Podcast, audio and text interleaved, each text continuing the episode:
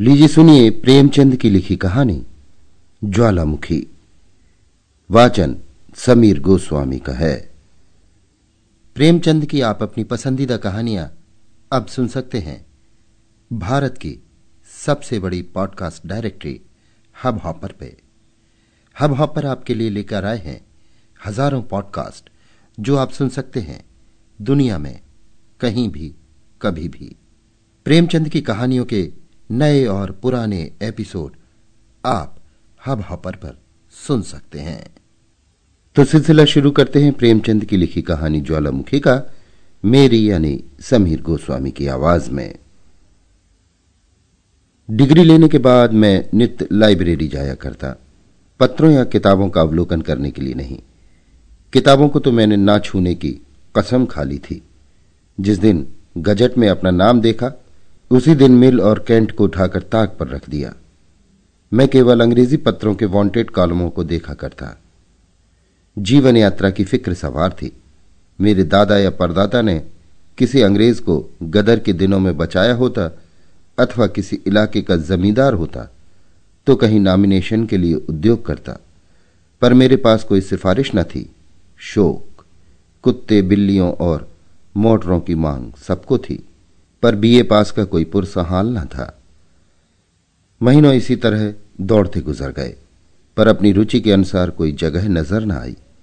मुझे अक्सर अपने बीए होने पर क्रोध आता था। ड्राइवर, फायरमैन, मिस्त्री, खानसामा या बावर्ची होता तो मुझे इतने दिनों बेकार न बैठना पड़ता। एक दिन मैं चारपाई पर लेटा हुआ एक पत्र पढ़ रहा था कि मुझे एक मांग अपनी इच्छा के अनुसार दिखाई दी। किसी रईस को एक ऐसे प्राइवेट सेक्रेटरी की ज़रूरत थी, जो विद्वान, रसिक, सहृदय और रूपवान हो। वेतन एक हज़ार रुपये मासिक। मैं उछल पड़ा। कहीं मेरा भाग उदय हो जाता और ये पद मुझे मिल जाता तो ज़िंदगी चैन से कट जाती। उसी दिन मैंने अपना विनय पत्र अपने फ़ोटो के साथ रवाना कर दिया, पर अपने आत्मीय गणों में किसी से इसका ज़िक्र न किया कि कहीं लोग मेरी हँसी न उड़ाएँ। मेरे लिए तीस रुपए मासिक भी बहुत थे। एक हज़ार कौन देगा? पर दिल से ये ख्याल दूर न होता। बैठे बैठे शेख चिल्ली के मंसूबे बांधा करता।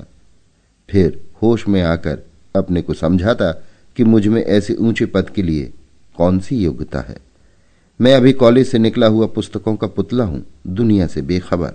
उस पद के लिए एक से एक विद्वान, अनुभवी पुरुष मुँह फैलाए बैठे होंगे। मेरे लिए कोई आशा नहीं। मैं रूपवान सही, सजीला सही, मगर ऐसे पदों के लिए केवल रूपवान होना काफ़ी नहीं होता। विज्ञापन में इसकी चर्चा करने से केवल इतना अभिप्राय होगा कि कुरूप आदमी की ज़रूरत नहीं, और उचित भी है। बल्कि बहुत सजीलापन तो ऊँचे पदों के लिए कुछ शोभा नहीं देता। मध्यम श्रेणी, तोंद भरा हुआ शरीर, फूले हुए गाल और गौरवयुक्त वाक्य शैली, ये उच्च पदाधिकारियों के लक्षण है, और मुझे इनमें से एक भी मयसर नहीं। इसी आशा और भय में एक सप्ताह गुजर गया और अब निराश हो गया। मैं भी कैसा ओछा हूँ कि एक बेसिर पैर की बात के पीछे ऐसा फूल उठा। इसी को लड़कपन कहते हैं। जहाँ तक मेरा ख्याल है, किसी दिल लगी बाज ने आजकल के शिक्षित समाज की मूर्खता की परीक्षा करने के लिए स्वांग रचा। मुझे इतना भी न सूझा। मगर आठवें दिन प्रातःकाल तार के चपरासी ने मुझे आवाज़ दी। मेरे हृदय में गुदगुदी सी होने लगी। लपका हुआ आया, तार खोलकर देखा, लिखा, स्वीकार है, शीघ्राव, ऐशगढ़। मगर ये सुख संवाद पाकर मुझे वो आनंद ना हुआ, जिसकी आशा थी। मैं कुछ देर तक खड़ा सोचता रहा, किसी तरह विश्वास न आता था। ज़रूर किसी दिल लगी बाज की शरारत है, मगर कोई मुजायका नहीं। मुझे भी इसका मुँह तोड़ जवाब देना चाहिए। तार दे दूँ कि एक महीने की तनख्वाह भेज दो। आप ही सारी कलई खुल जाएगी। मगर फिर विचार किया, कहीं वास्तव में नसीब जगह हो तो इस उदंडता से बना बनाया खेल बिगड़ जाएगा। चलो, दिल लगी ही सही। जीवन में यह घटना भी स्मरणीय रहेगी। तिलस्म को खोल ही डालू। ये निश्चय करके तार द्वारा अपने आने की सूचना दे दी और सीधे रेलवे स्टेशन पर पहुँचा। पूछने पर मालूम हुआ कि यह स्थान दक्षिण की ओर है। टाइम टेबल में उसका वृतांत विस्तार के साथ लिखा था। स्थान अति रमणीय है। पर जलवायु स्वास्थ्य कर नहीं। हाँ हष्ट पुष्ट नवयुवकों पर उसका असर शीघ्र नहीं होता। दृश्य बहुत मनोरम है, पर जहरीले जानवर बहुत मिलते हैं। यथासाध्य अंधेरी घाटियों में न जाना चाहिए।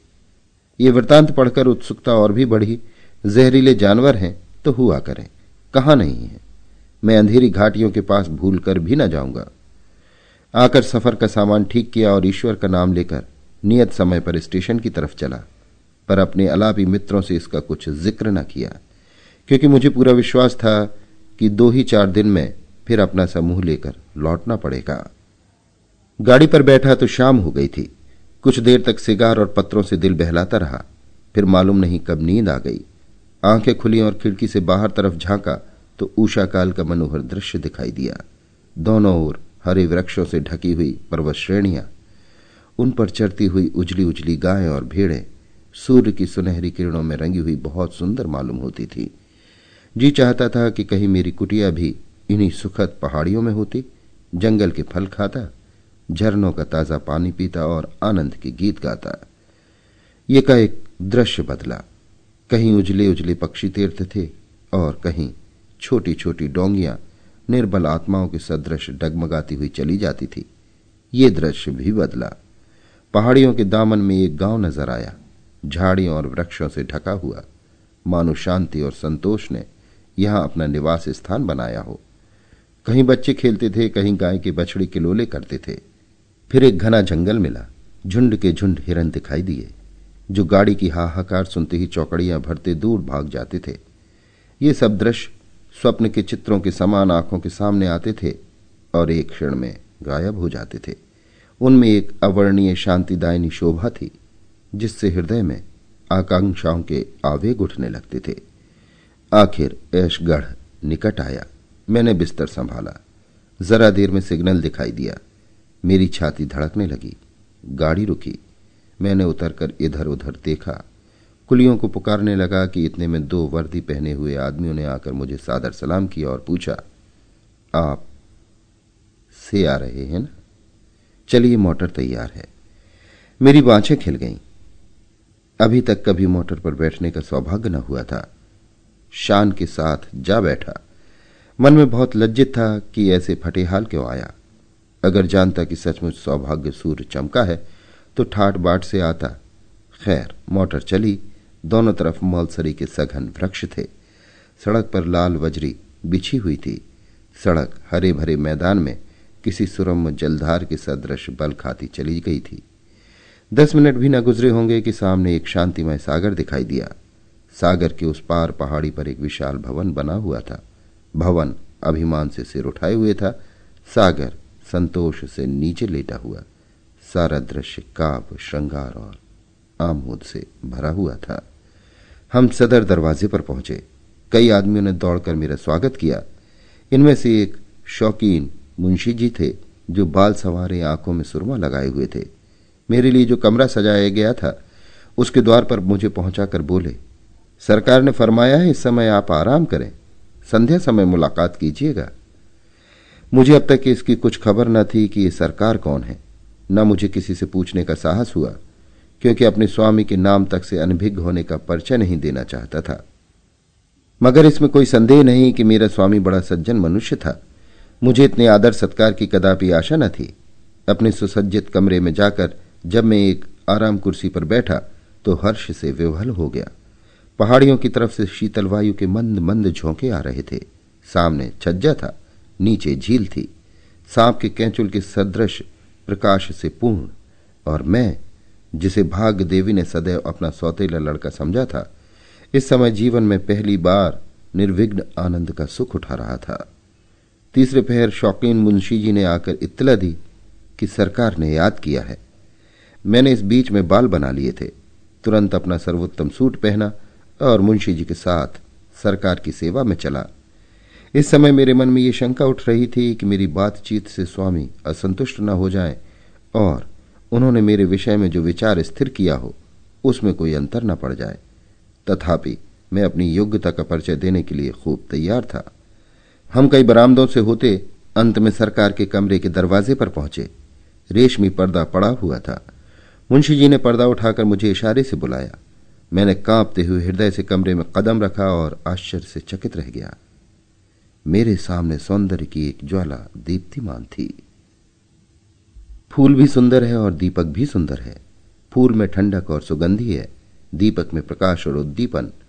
फूल पर भ्रमर उड़ उड़कर उसका रस लेता है। दीपक में पतंग जलकर राख हो जाता है। मेरे सामने कार चौबी मनसद पर जो सुंदरी विराजमान थी, वो सौंदर्य की एक प्रकाशमय ज्वाला थी। फूल की पंखुड़ियाँ हो सकती हैं, ज्वाला को विभक्त करना असंभव है। उसके एक एक अंग की प्रशंसा करना ज्वाला को काटना है।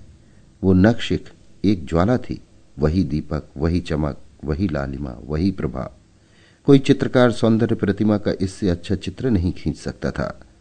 रमणी ने मेरी तरफ़ वात्सल्य दृष्टि से देखकर कहा, आपको सफ़र में कोई विशेष कष्ट तो नहीं हुआ? मैंने संभल कर उत्तर दिया, जी नहीं कोई कष्ट नहीं हुआ। रमणी, ये स्थान पसंद आया? मैंने साहसपूर्ण उत्साह के साथ जवाब दिया, ऐसा सुंदर स्थान पृथ्वी पर ना होगा।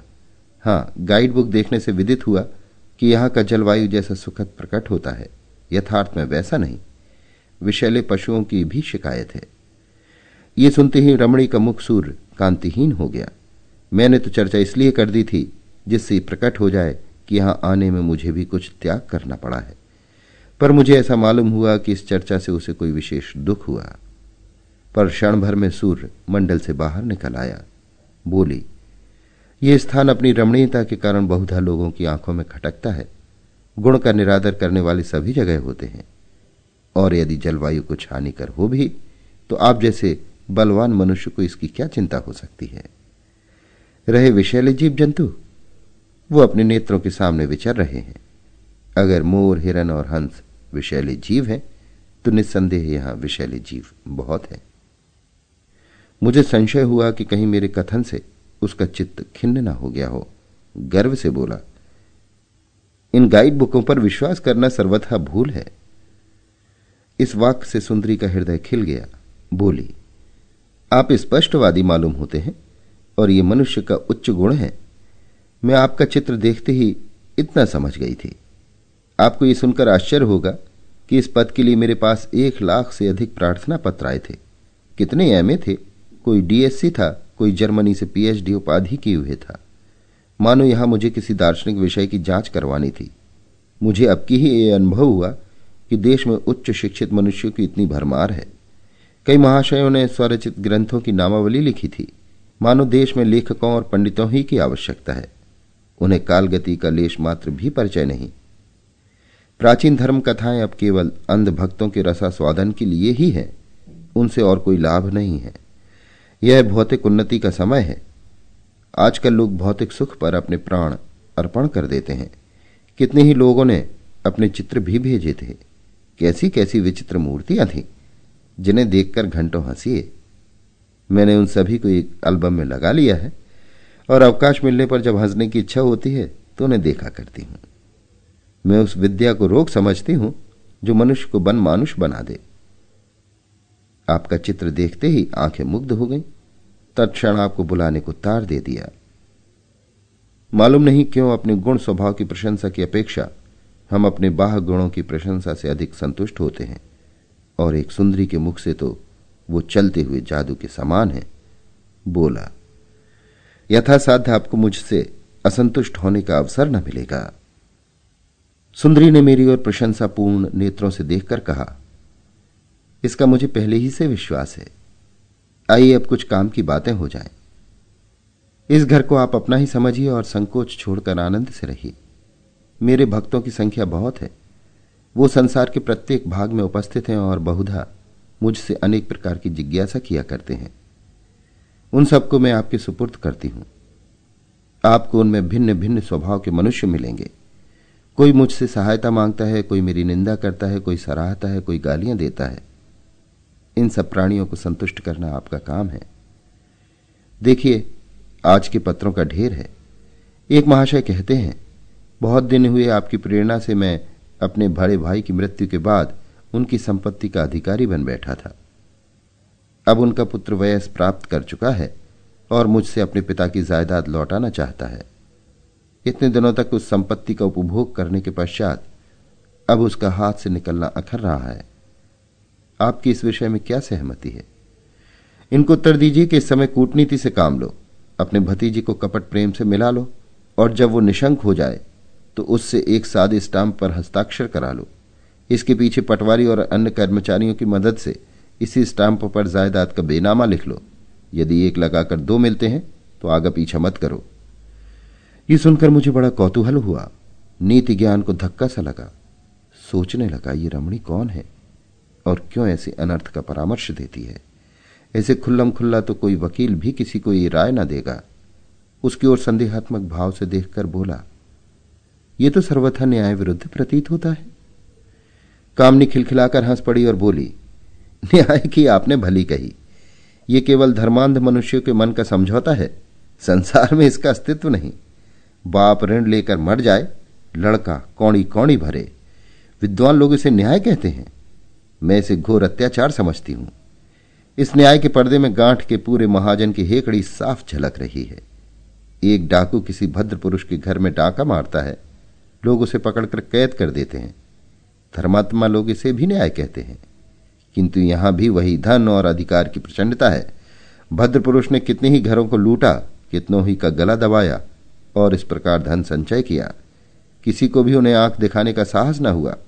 डाकू ने जब उनका गला दबाया तो वो अपने धन और प्रभुत्व के बस से उस पर वज्र प्रहार कर बैठे। इसे न्याय नहीं कहते। संसार में धन, छल, कपट, धूर्तता का राज्य है। यही जीवन संग्राम है। यहाँ प्रत्येक साधन जिससे हमारा काम निकले, जिससे हम अपने शत्रुओं पर विजय पा सके, न्यायकूल और उचित है। धर्म युद्ध के दिन अब नहीं रहे। ये देखिए, ये दूसरे सज्जन का पत्र है। वो कहते हैं, मैंने प्रथम श्रेणी में एमए पास किया है। प्रथम श्रेणी में कानून की परीक्षा पास की, पर अब कोई मेरी बात भी नहीं पूछता। अब तक ये आशा थी कि योग्यता और परिश्रम का अवश्य ही कुछ फल मिलेगा। पर तीन साल के अनुभव से ज्ञात हुआ कि ये केवल धार्मिक नियम है। तीन साल से घर की पूंजी कहा चुका। अब विवश होकर आपकी शरण लेता हूँ। मुझ हतभाग्य मनुष्य पर दया कीजिए और मेरा बेड़ा पार लगाइए। इनको उत्तर दीजिए कि जाली दस्तावेज़ बनाइए और झूठे दावे चलाकर उनकी डिग्री करा लीजिए। थोड़े ही दिनों में आपका क्लेश निवारण हो जाएगा। ये देखिए, एक सज्जन और कहते हैं, लड़की सयानी हो गई है जहाँ जाता हूँ, लोग दायज की गठरी मांगते हैं। यहाँ पेट की रोटियों का ठिकाना नहीं। किसी तरह भलमनसी निभा रहा हूँ। चारों ओर निंदा हो रही है, जो आज्ञा हो उसका पालन करूँ। इन्हें लिखिए, कन्या का विवाह किसी बुढ़े खुर्राट सेठ से कर दीजिए। वो दायज लेने की जगह कुछ उल्टी और दे जाएगा। अब आप समझ गए होंगे कि ऐसे जिज्ञासुओं को किस ढंग से उत्तर देने की आवश्यकता है। उत्तर संक्षिप्त होना चाहिए। बहुत टीका टिप्पणी व्यर्थ होती है। अभी कुछ दिनों तक आपको ये काम कठिन जान पड़ेगा। पर आप चतुर मनुष्य हैं, शीघ्र आपको इस काम का अभ्यास हो जाएगा। तब आपको मालूम होगा कि इससे सहज और कोई उपाय नहीं है। आपके द्वारा सैकड़ों दारुण दुख भोगने वालों का कल्याण होगा और वो आजन्म आपका यश गाएँगे। मुझे यहाँ रहते हुए एक महीने से अधिक हो गया, पर अब तक मुझ पर यह रहस्य ना खुला कि यह सुंदरी कौन है? मैं किसका सेवक हूँ? इसके पास इतना अतुल धन ऐसी ऐसी विलास की सामग्रियाँ कहाँ से आती हैं? जिधर देखता था, ऐश्वर्य ही का आडंबर दिखाई देता था। मेरे आश्चर्य की सीमा ना थी। मानो किसी तिलिस्म में फंसा हूँ। इन जिज्ञासाओं का इस रमणी से क्या संबंध है? ये भेद भी न खुलता था। मुझे नित्य उससे साक्षात होता था। उसके सम्मुख आते ही मैं अचेत सा हो जाता था। उसकी चितवनों में एक आकर्षण था, जो मेरे प्राणों को खींच लिया करता था। मैं वाक्य शून्य हो जाता, केवल छिपी हुई आँखों से उसे देखा करता था, पर मुझे उसकी मृदुल मुस्कान और रसमयी आलोचनाओं तथा मधुर काव्यमय भावों में प्रेमानंद की जगह एक प्रबल मानसिक अशांति का अनुभव होता था। उसकी चितवने केवल हृदय को बाणों के समान छेदती थी। उसके कटाक्ष चित्त को व्यस्त करते थे। शिकारी अपने शिकार को खिलाने में जो आनंद पाता है, वो उस परम सुंदरी को मेरी प्रेम आतुरता में प्राप्त होता था। वो एक सौंदर्य ज्वाला थी, जलाने के सिवा और क्या कर सकती है? तिस पर मैं पतंग की भांति उस ज्वाला पर अपने को समर्पण करना चाहता था। यही आकांक्षा होती कि उन पद कमलों पर सिर रखकर प्राण दे दूँ। ये केवल उपासक की भक्ति थी, काम और वासनाओं से शून्य। कभी कभी वो संध्या के समय अपने मोटर वोट पर बैठकर सागर की सैर करती तो ऐसा जान पड़ता मानो चंद्रमा आकाश लालिमा में तैर रहा है। मुझे इस दृश्य से सुख प्राप्त होता था। मुझे अब अपने नियत कार्यों में खूब अभ्यास हो गया था। मेरे पास प्रतिदिन पत्रों का पोथा पहुँच जाता था। मालूम नहीं किस डाक से आता था। लिफाफों पर कोई मोहर न होती थी। मुझे इन जिज्ञासु में बहुधा वो लोग मिलते थे जिनका मेरी दृष्टि में बड़ा आदर था। कितने ही ऐसे महात्मा थे जिनमें मुझे श्रद्धा थी। बड़े बड़े विद्वान लेखक और अध्यापक बड़े बड़े ऐश्वर्यवान रईस, यहाँ तक कि कितने ही धर्म के आचार्य नित्य अपनी राम कहानी सुनाते थे। उनकी दशा अत्यंत करुणाजनक थी। वो सबके सब मुझे रंगे हुए सियार दिखाई देते थे। जिन लेखकों को मैं अपनी भाषा का स्तंभ समझता था, उनसे घृणा होने लगी। वो केवल उचक्के थे, जिनकी सारी कीर्ति चोरी, अनुवाद और कतर ब्योंत पर निर्भर थी। जिन धर्म के आचार्यों को मैं पूज्य समझता था वो स्वार्थ तृष्णा और घोर नीचता के दलदल में फंसे हुए दिखाई देते थे। मुझे धीरे धीरे यह अनुभव हो रहा था कि संसार की उत्पत्ति से अब तक लाखों शताब्दियाँ बीत जाने पर भी मनुष्य वैसा ही क्रूर, वैसा ही वासनाओं का गुलाम बना हुआ है। बल्कि उस समय के लोग सरल प्रकृति के कारण इतने कुटिल, दुराग्रहों में इतने चालाक न होते थे। एक दिन संध्या समय उस रमणी ने मुझे बुलाया। मैं अपने घमंड में ये समझता था कि मेरे बांकपन का कुछ न कुछ असर उस पर भी होता है। अपना सर्वोत्तम सूट पहना, बाल संवारे और विरक्त भाव से जाकर बैठ गया। यदि वो मुझे अपना शिकार बनाकर खेलती थी तो मैं भी शिकार बनकर उसे खिलाना चाहता था। जो ही मैं पहुँचा, उस लावण्यमयी ने मुस्कुराकर मेरा स्वागत किया, पर मुखचंद्र कुछ मलिन था। मैंने अधीर होकर पूछा, सरकार का जी तो अच्छा है? उसने निराश भाव से उत्तर दिया, जी हाँ, एक महीने से एक कठिन रोग में फंस गई हूँ। अब तक किसी भांति अपने को संभाल सकी हूँ। पर अब रोग असाध्य होता जाता है। उसकी औषधि निर्दय मनुष्य के पास है। वो मुझे प्रतिदिन तड़पते देखता है, पर उसका पाषाण हृदय जरा भी नहीं पसीजता। मैं इशारा समझ गया। सारे शरीर में एक बिजली सी दौड़ पड़ी। सांस बड़े वेग से चलने लगी। एक उन्मत्तता का अनुभव होने लगा। निर्भय होकर बोला, संभव है, जिसे आपने निर्दय समझ रखा हो, वो भी आपको ऐसा ही समझता हो? और भय से मुँह खोलने का साहस ना कर सकता हो? सुंदरी ने कहा तो कोई ऐसा उपाय बताइए जिससे दोनों ओर की आग बुझे? प्रियतम, अब मैं अपने हृदय की दहकती हुई विराग्नि को नहीं छिपा सकती। मेरा सर्वस्व आपको भेंट है। मेरे पास वो खजाने हैं जो कभी खाली ना होंगे। मेरे पास वो साधन हैं जो आपको कीर्ति के शिखर पर पहुँचा देंगे। मैं समस्त संसार को आपके पैरों पर झुका सकती हूँ। बड़े बड़े सम्राट भी मेरी आज्ञा को नहीं टाल सकते। मेरे पास वो मंत्र है, जिससे मैं मनुष्य के मनोवेगों को क्षण मात्र में पलट सकती हूँ। आइए, मेरे हृदय से लिपटकर इस दाह क्रांति को शांत कीजिए। रमणी के चेहरे पर जलती हुई आग की सी कांति थी। वो दोनों हाथ फैलाए कामोन्मत होकर मेरी ओर बढ़ी। उसकी आँखों से आग की चिंगारियाँ निकल रही थी। परंतु जिस प्रकार अग्नि से पारा दूर भागता है, उसी प्रकार मैं भी उसके सामने से एक कदम पीछे हट गया। उसकी प्रेमातुरता से मैं भयभीत हो गया, जैसे कोई निर्धन मनुष्य किसी के हाथों से सोने की ईंट लेते हुए भयभीत हो जाए। मेरा चित्त एक अज्ञात आशंका से काँप उठा। रमणी ने मेरी ओर अग्निमय नेत्रों से देखा। मानो किसी सिंहनी के मुँह से उसका आहार छिन जाए और सरोश होकर बोली, ये भीरता क्यों? मैं मैं आपका तुच्छ सेवक हूँ। इस महान आदर का पात्र नहीं। रमणी, आप मुझसे घृणा करते हैं? मैं ये आपका मेरे साथ अन्याय है। मैं इस योग्य भी तो नहीं कि आपके तलुओं को आँखों से लगाऊँ। आप दीपक हैं, मैं पतंग हूँ। मेरे लिए इतना ही बहुत है। रमणी नैराश्यपूर्ण क्रोध के साथ बैठ गई और बोली, वास्तव में आप निर्दयी हैं, मैं ऐसा न समझती थी। आप में अभी तक अपनी शिक्षा के कुसंस्कार लिपटे हुए हैं। पुस्तकों और सदाचार की बेड़ी आपके पैरों से नहीं निकली। मैं शीघ्र ही अपने कमरे में चला आया और चित्त के स्थिर होने पर जब मैं इस घटना पर विचार करने लगा तो मुझे ऐसा मालूम हुआ कि अग्निकुंड में गिरते गिरते बचा। कोई गुप्त शक्ति मेरी सहायक हो गई। ये गुप्त शक्ति क्या थी? मैं जिस कमरे में ठहरा हुआ था, उसके सामने झील के दूसरी तरफ़ छोटा सा झोपड़ा था। उसमें एक वृद्ध पुरुष रहा करते थे। उनकी कमर तो झुक गई थी, पर चेहरा तेजमय था। वो कभी कभी इस महल में आया करते थे। रमणी न जाने क्यों उनसे घृणा करती थी। मन में उनसे डरती थी। उन्हें देखते ही घबरा जाती मानो किसी असमंजस में पड़ी हुई है। उसका मुख फीका पड़ जाता, जाकर अपने किसी गुप्त स्थान में मुँह छिपा लेती। मुझे उसकी ये दशा देखकर कौतूहल होता। कई बार उसने मुझसे भी उनकी चर्चा की थी, पर अत्यंत अपमान के भाव से। वो मुझे उनसे दूर दूर रहने का उपदेश दिया करती थी, और यदि कभी मुझे उनसे बातें करते देख लेती तो उसके माथे पर बल पड़ जाते थे। कई दिनों तक मुझसे खुलकर न बोलती थी। उस रात को मुझे देर तक नींद नहीं आई। उधेड़ बुन में पड़ा हुआ था। कभी जी चाहता, आओ, आँखें बंद करके प्रेम रस का पान करें। संसार के पदार्थों का सुख भोगे। जो कुछ होगा, देखा जाएगा। जीवन में ऐसे दिव्य अवसर कहाँ मिलते हैं? फिर आप ही आप मन खिंच जाता था। घृणा उत्पन्न हो जाती थी।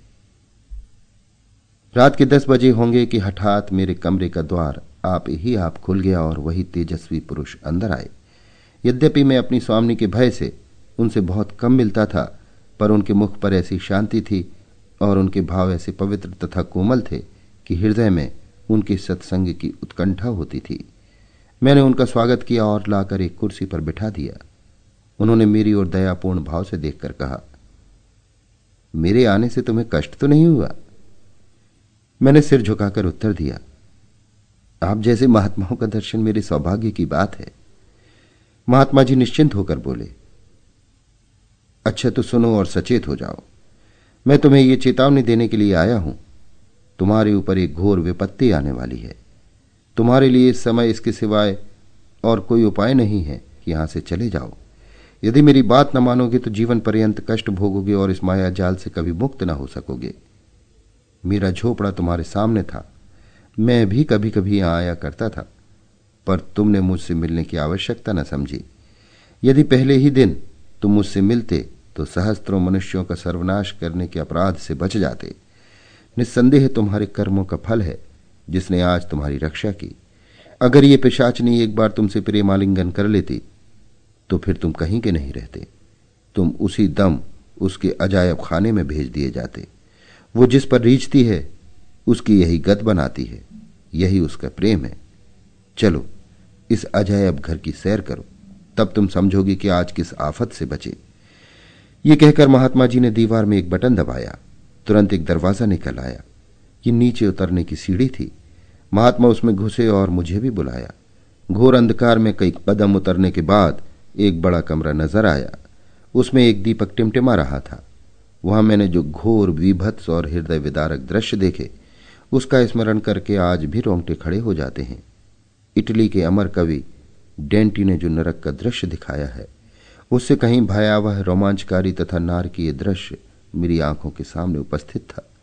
सैकड़ों विचित्र देहधारी नाना प्रकार की अशुद्धियों में लिपटे हुए भूमि पर पड़े कराह रहे थे। उनके शरीर मनुष्यों के से थे, लेकिन चेहरों का रूपांतर हो गया था। कोई कुत्ते से मिलता था, कोई गीदड़ से, कोई बन बिलाव से, कोई सांप से। एक स्थान पर मोटा, स्थूल मनुष्य, एक दुर्बल, शक्तिहीन मनुष्य के गले में मुँह लगाए, उसका रक्त चूस रहा था। एक और दो गिद्ध की सूरत वाले मनुष्य, एक सड़ी हुई लाश पर बैठे, उसका मांस नोच रहे थे। एक जगह एक अजगर की सूरत का मनुष्य, एक बालक को निगलना चाहता था, पर बालक उसके गले में लटका हुआ था। दोनों ही ज़मीन पर पड़े छटपटा रहे थे। एक जगह मैंने अत्यंत पैशाचिक घटना देखी। दो नागिन की सूरत वाली स्त्रियाँ एक भेड़िए की सूरत वाले मनुष्य के गले में लिपटी हुई, उसे काट रही थी। वो मनुष्य घोर वेदना से चिल्ला रहा था। मुझसे अब और न देखा गया। तुरंत वहाँ से भागा और गिरता पड़ता अपने कमरे में आकर दम लिया। महात्मा जी भी मेरे साथ चले आए। जब मेरा चित्त शांत हुआ तो उन्होंने कहा, तुम इतनी जल्दी घबरा गए? अभी तो इस रहस्य का एक भाग भी नहीं देखा। ये तुम्हारी स्वामी के बिहार का स्थान है। और यही उसके पालतू जीव हैं। इन जीवों के पिशाच अभिनय देखने में उसका विशेष मनोरंजन होता है। ये सभी मनुष्य किसी समय तुम्हारे ही समान प्रेम और प्रमोद के पात्र थे, पर उनकी ये दुर्गति हो रही है। अब तुम्हें मैं यही सलाह देता हूँ, किसी दम यहाँ से भागो, नहीं तो रमणी के दूसरे वार से कदापि न बचोगे। ये कहकर महात्मा अदृश्य हो गए। मैंने भी अपनी गठरी बांधी और अर्धरात्रि के सन्नाटे में चोरों की भांति कमरे से बाहर निकला। शीतल आनंदमय समीर चल रहा था। सामने के सागर में तारे छिटक रहे थे। मेहंदी की सुगंधी उड़ रही थी। मैं चलने को तो चला, पर संसार सुख भोग का ऐसा सु अवसर छोड़ते हुए दुख होता था। इतना देखने और महात्मा के उपदेश सुनने पर भी चित्त उस रमणी की ओर खिंचता था। मैं कई बार चला, कई बार लौटा, पर अंत में आत्मा ने इंद्रियों पर विजय पाई। मैंने सीधा मार्ग छोड़ दिया और झील किनारे किनारे गिरता पड़ता, कीचड़ में फंसता हुआ सड़क तक आ पहुँचा। यहाँ आकर मुझे एक विचित्र उल्लास हुआ। मानो कोई चिड़िया बाज के चंगुल से छूट गई हो। यद्यपि मैं एक मास बाद लौटा, पर अब जो देखा तो अपनी चारपाई पर पड़ा हुआ था। कमरे में जरा भी गर्द या धूल न थी। मैंने लोगों से इस घटना की चर्चा की। तो लोग खूब हंसे और मित्रगण तो अभी तक मुझे प्राइवेट सेक्रेटरी कहकर बनाया करते हैं। सभी कहते हैं कि मैं एक मिनट के लिए भी कमरे से बाहर नहीं निकला। महीने भर गायब रहने की तो बात ही क्या। इसलिए अब मुझे भी विवश होकर यही कहना पड़ता है कि शायद मैंने कोई स्वप्न देखा है। कुछ भी हो, परमात्मा को कोटि कोटि धन्यवाद देता हूँ कि मैं उस पाप कुंड से बचकर निकल आया। वो चाहे स्वप्न ही हो, पर मैं उसे अपने जीवन का एक वास्तविक अनुभव समझता हूँ, क्योंकि उसने सदैव के लिए मेरी आँखें खोल दी। अभी आप सुन रहे थे प्रेमचंद की लिखी कहानी ज्वालामुखी। वाचन समीर गोस्वामी का था।